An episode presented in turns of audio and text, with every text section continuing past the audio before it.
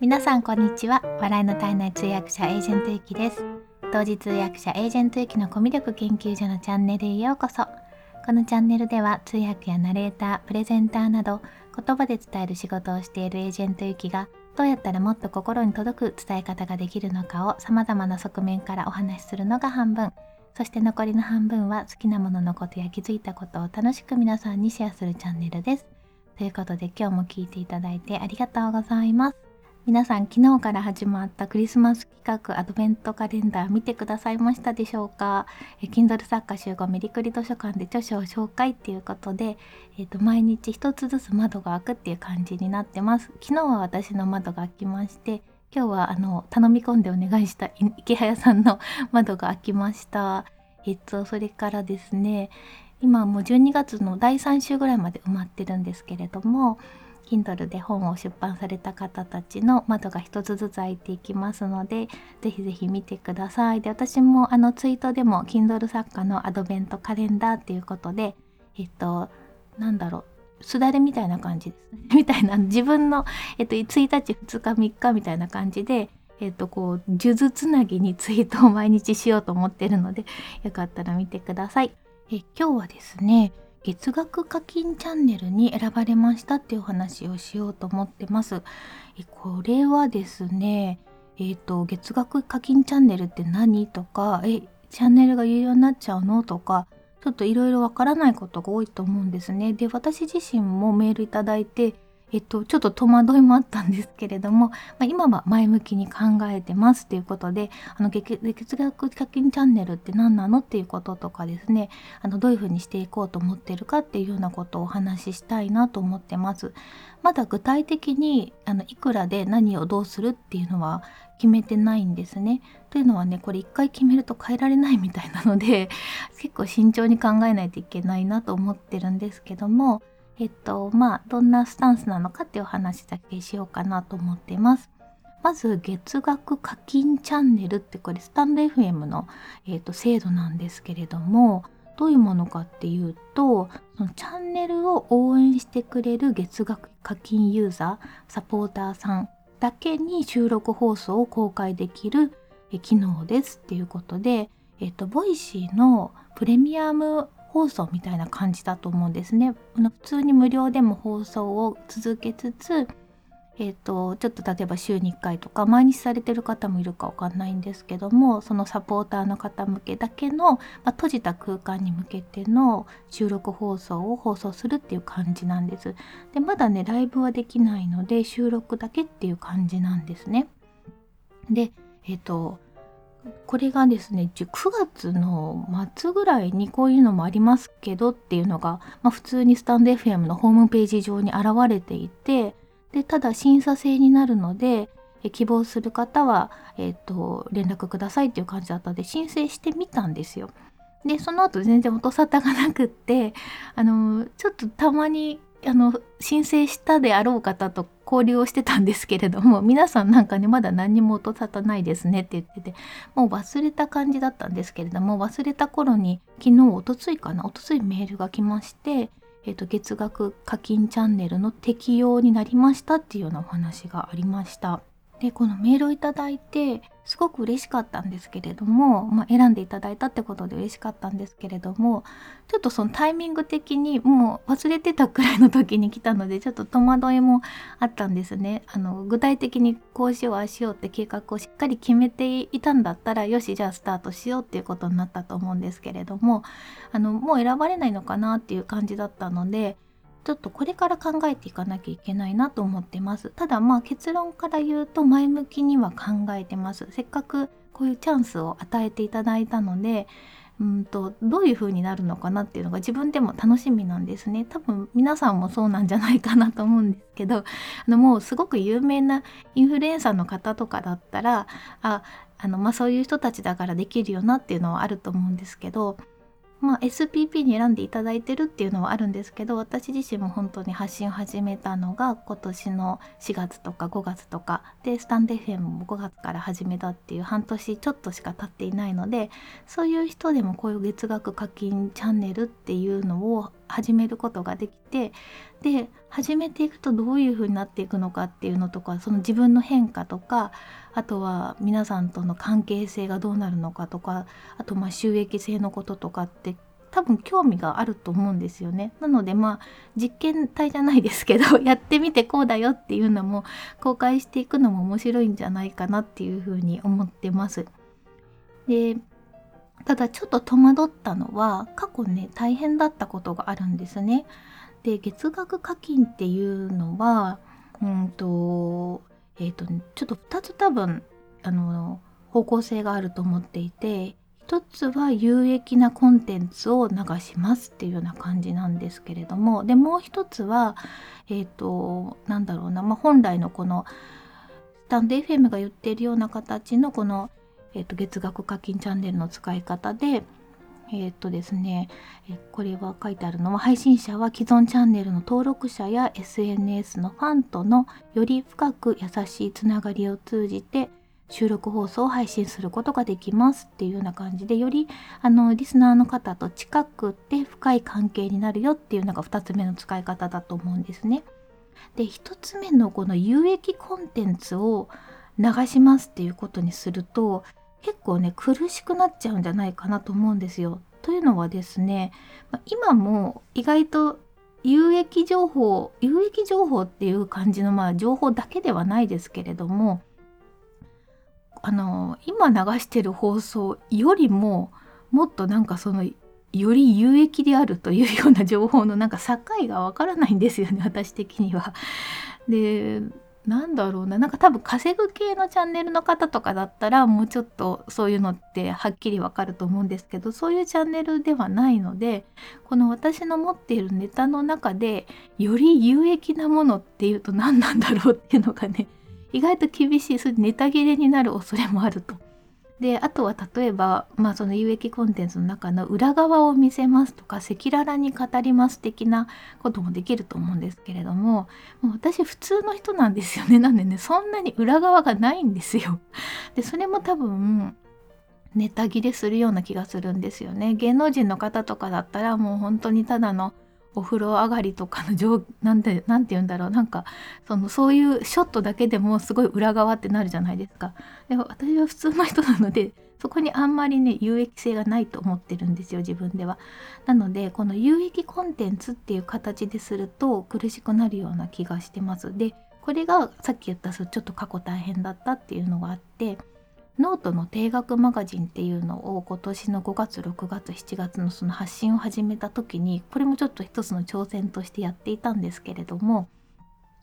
その時の自分の意識としては、毎日ノートはこのスタンド FM の、配信をコピペするっていうような感じで作っていたので、それプラスその有益な情報を月額課金のそのノートのマガジンの方で5日に1回出しますっていうのをやってみようと思ってやってたんですね。で、定期購読者の方も集まってくださって、でもねそのプレッシャーっていうか多分その有益なことを期待しているんだろうなと思って、それに対してこの有益なことを書かなければいけないっていうの結構プレッシャーがありまして、で毎日の発信も別に全く無益っていうわけではないと思うんですよね。だからさっきも言ったんですけれども、その境がちょっと結構分かりにくいようなコンテンツを発信してるので結構難しかったんですよね。だから5日に1回本当にそのコンテンツを考えるのに丸1日かかってしまって、で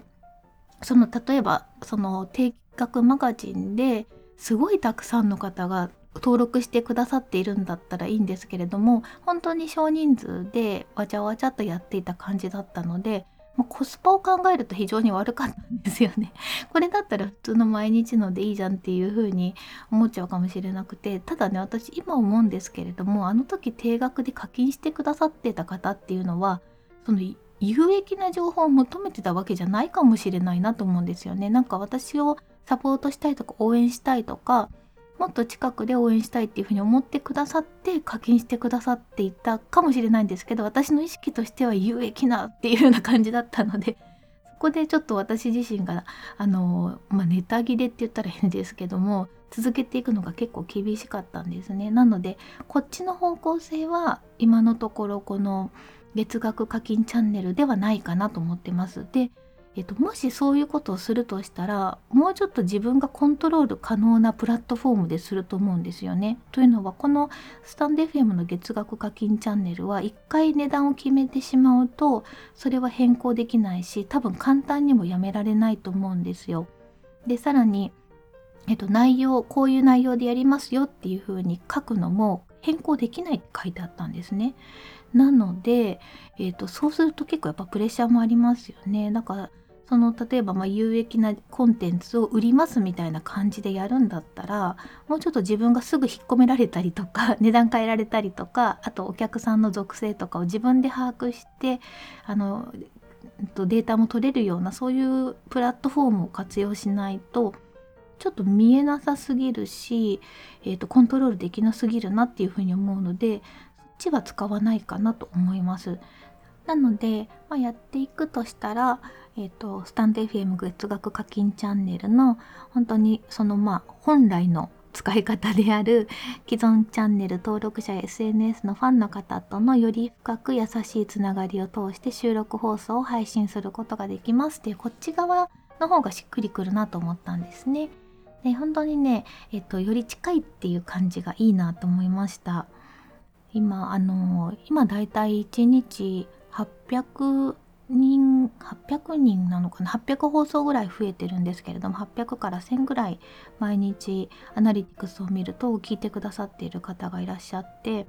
でそうなるとやっぱりちょっと遠い存在になっているような気もするんですよね。でサイレントリスナーの方もすごく多いんじゃないかなと思って、それはそれで全然いいんですけれども、本当はもうちょっと近く絡みたいって言ったら変ですけれども、もうちょっと近くで応援したいなと思ってくださってる方もいらっしゃるかもしれないんですけど、コメントももうちょっとしづらいなと思ってる方もいるかもしれないので、閉じた空間だったら、私ももうちょっと安心して、普通の放送だったら本当に誰が聞くかわかんないですからね。誰が聞くかわかんないから、親族が聞くかもしれないし、いいんですけれども、ちょっとやっぱり遠慮することってあるじゃないですか。なんだけれども、課金してくださってるサポーターの方たち向けにっていうことだったら、もうちょっとパーソナルのお話もできると思うし、あとちょっとお金のこととかもね、やっぱりあんまり言うとどうかなっていうこととかもあったりするので、本当はちょっともうちょっと喋りたいんだけどっていうこともあったりするんですけれども、そういうお話をしたり、あとお仕事の話もやっぱり今だと当たり障りのないところでしか話ができないなっていうのもあるので、誰が聞いてるかわからないですし、もちろん非義務があるのでその仕事の中身は話ができないですけれども、もうちょっと突っ込んで私が思ったこととか考えてることっていうのを話してもいいのかなっていうふうに思ったりしました。そういう使い方はできるかなと思って、でみーさんが言ってたんですけど、みーさんも月額課金チャンネルに選ばれましたってことでお話をされていて、でその自分のみーさんの世界観が好きな方にサポーターになってもらえたらいいなっていうふうに言ってたんですよ。でそれが私もすごく共感して、すごく自然体だなって思ったんで、私もこの私の世界観を気に入ってくださってる方で、もっと近くで一緒にこうしたいなって思ってくださっている方とかにサポーターになっていただけると、私も楽しいなっていうふうに思いました。でもう一つちょっとも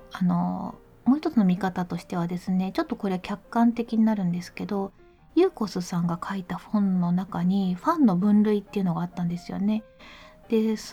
今ちょっと手元に本がないのでうろ覚えなんですけれども、ヒエラルキーじゃないやつ、ピラミッドみたいなのがあって、でピラミッドだいたい3つぐらいにそのファンの方が分かれるっていう感じで、フォロワーの方も含めてですけど、まず一番土台となるのが新しい方、新規の方たちで、聞いてみてフォローしようかなとか聞いてみようかなって思ってくださる方たちがその一番土台となるところで、次の層が、普通のファンの方ですよね。毎日聞いてくださったりとか、いつもだいたいチェックしてくださるっていうような方たち、これがもう普通の、ファンの方たちだと思うんですけれども、で一番上のコアなファンっていう方たちがいて、でこの方たちは例えばゆこさんだったらゆこさんのために時間とお金を使ってもいいって思ってくださる方たちらしいんですね。でやっぱりその方たちをゆこさんはすごく近くに感じて大事にしてるっていうようなことも書いてあったんですけれども、なんか応援したいっていう気持ちの行き場なのかなと思いますね。うん、時間、本当にこのラジオを聞いてくださってるっていう時点ですでにもう時間を提供してくださってるんですけれども、皆さんのお耳を拝借してるので、それプラスもっとなんか自分が関わって応援したいっていう、その応援の対象の人の応援の対象の人の挑戦に自分もなんかこう関与してるんだっていうような気持ちをきっと持てるっていうことなのかなっていうふうに思いました。でそういうことができる、受け止める場所としてこういうなんか月額課金チャンネルっていうのもあってもいいんじゃないかなっていうふうに思ったので、前向きに捉えてやってみようかなっていうふうに思ってます。ただね、これすぐ始められないんですよね。まずなんかね、申請フォームみたいなのを書くんですけど、これがまたまず値段を決めなきゃいけなくて、値段も120円から1万円で決めて、1回決めたらもう変えられないって書いてあってですね。で内容もこういう概要でこんなチャンネルですっていうのを書かなきゃいけなくて、それも変えられないんですよ。誤字脱字さえ変えられないって書いてあったので、いやーと思って、これをだから結構しっかり考えて、で後から微調整とかあるじゃないですか。方向性が変わっても大丈夫なようなちょっとふわっとした形で書いとかないと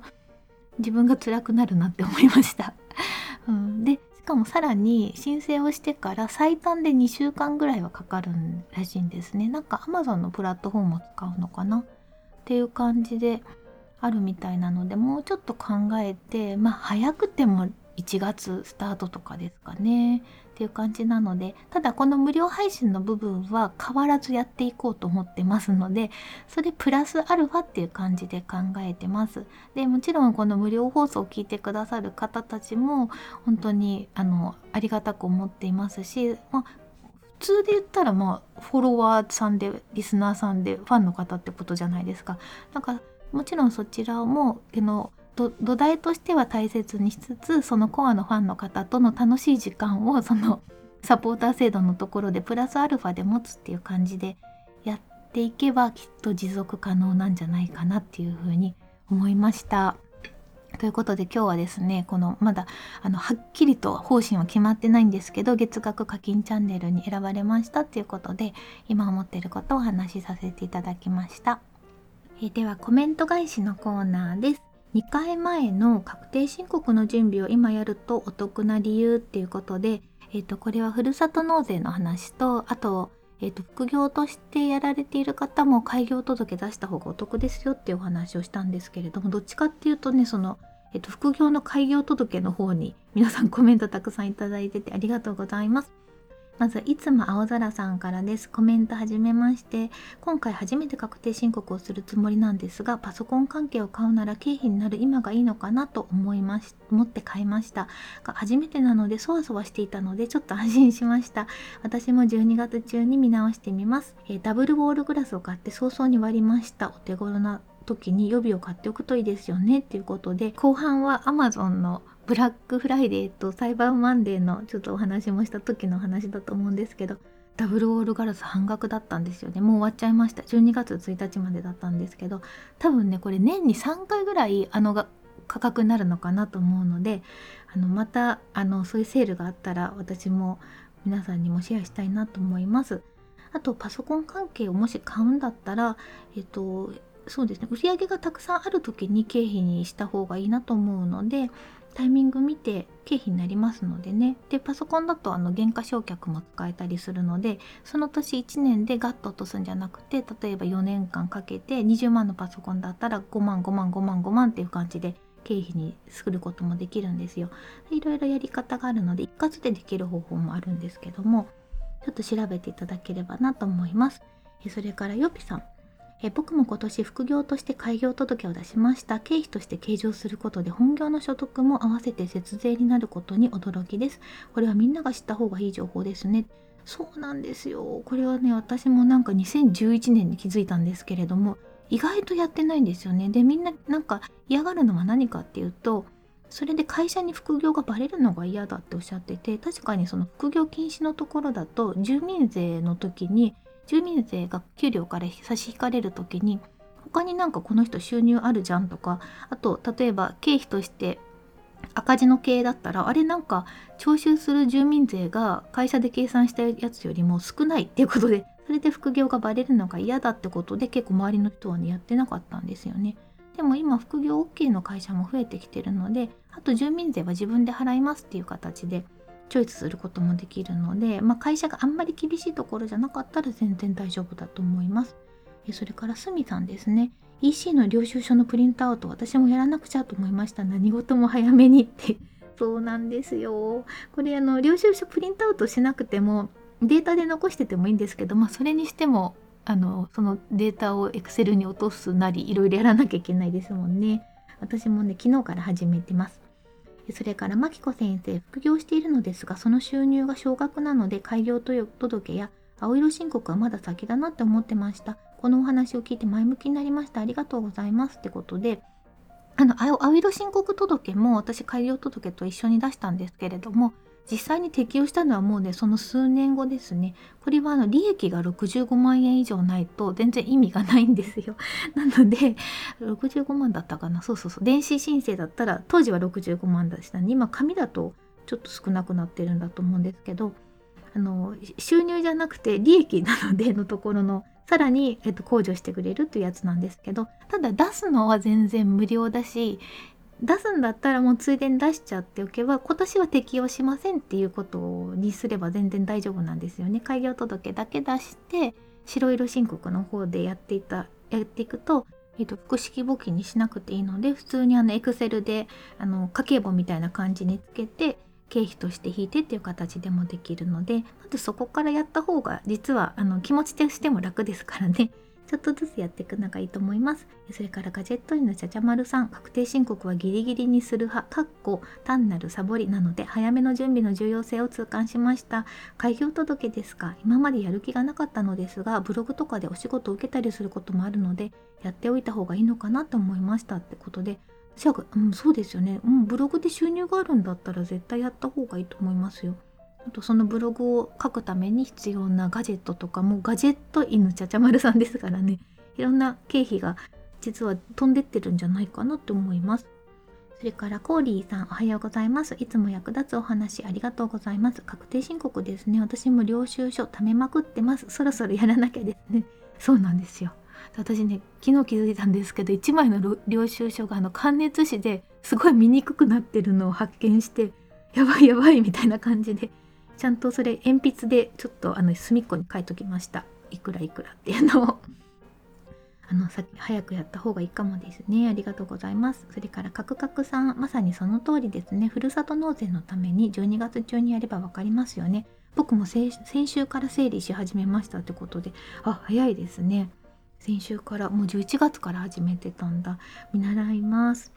それからまさこピアノさん、こんにちは。いくさんのお話聞いてそっかと思いました。私はピアノ教室の青色申告を2003年頃からしていますが、昔は手書きの帳簿、今はスマホで簡単になりましたね。それでも経費のレシートは溜め込んでギリギリセーフの滑り込み提出、いつもお正月休みになっていましたがやっていましたが、今ですね、まずはスマホのアプリに入力頑張りますってことで、頑張ってください。今ね、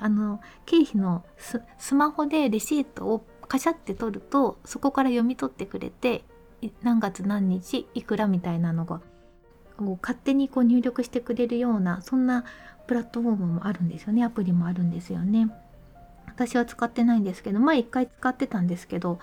私的には打ち込んだ方が早かったんで、でもそれもうまく使えば便利に使えるかなって思います。それからグレースやすこさん、青色申告を今年初めてやるのでソフト含めてどうなることやら不安もあり、これから聞いて勉強しますってことで、私はですね、マネーフォワード確定申告っていうのを使ってます。これ無料なんですよ。基本無料で、そんなに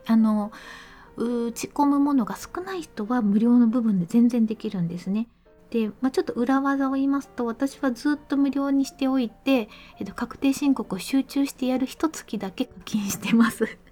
で、その1ヶ月間30日間課金する中でもう大量に打ち込んで、確か15件以上だと課金しなきゃいけないんですよね。で打ち込んで、しれっと無料に戻して、で無料に戻してもデータはそのままなので、その最後の追い込みのところはだいたいこれから1ヶ月以内でやるぞっていう時に課金してマネーフォワードでやってるんですね。そうすると自動的に複式簿記の形で入力をしてもらえるので、あれがすごく楽ですね。データで取っとけます。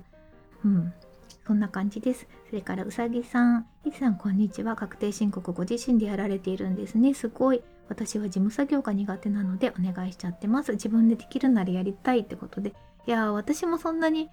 きじゃないんですけども、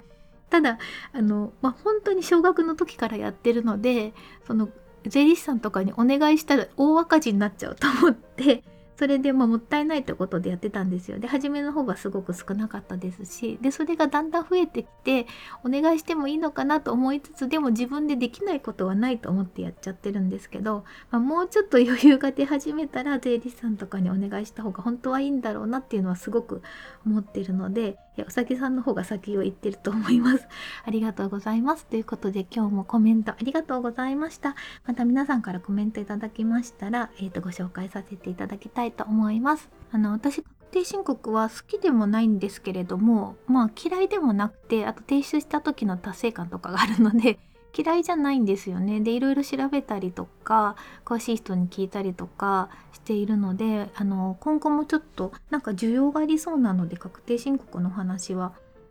無駄な税金、無駄なって言ったら言い方ありかな。でも節税はできればしたいじゃないですか。なのでそういうお話でシェアできるものがあったら、今後もちょっと定期的に確定申告のお話とか、あと開業届のお話とか、自分ができる範囲のお話はしていこうかなと思っています。それではちょっと長くなりましたが、今日も最後まで聞いていただきましてありがとうございます。素敵な一日をお過ごしください。お相手はエージェントゆきでした。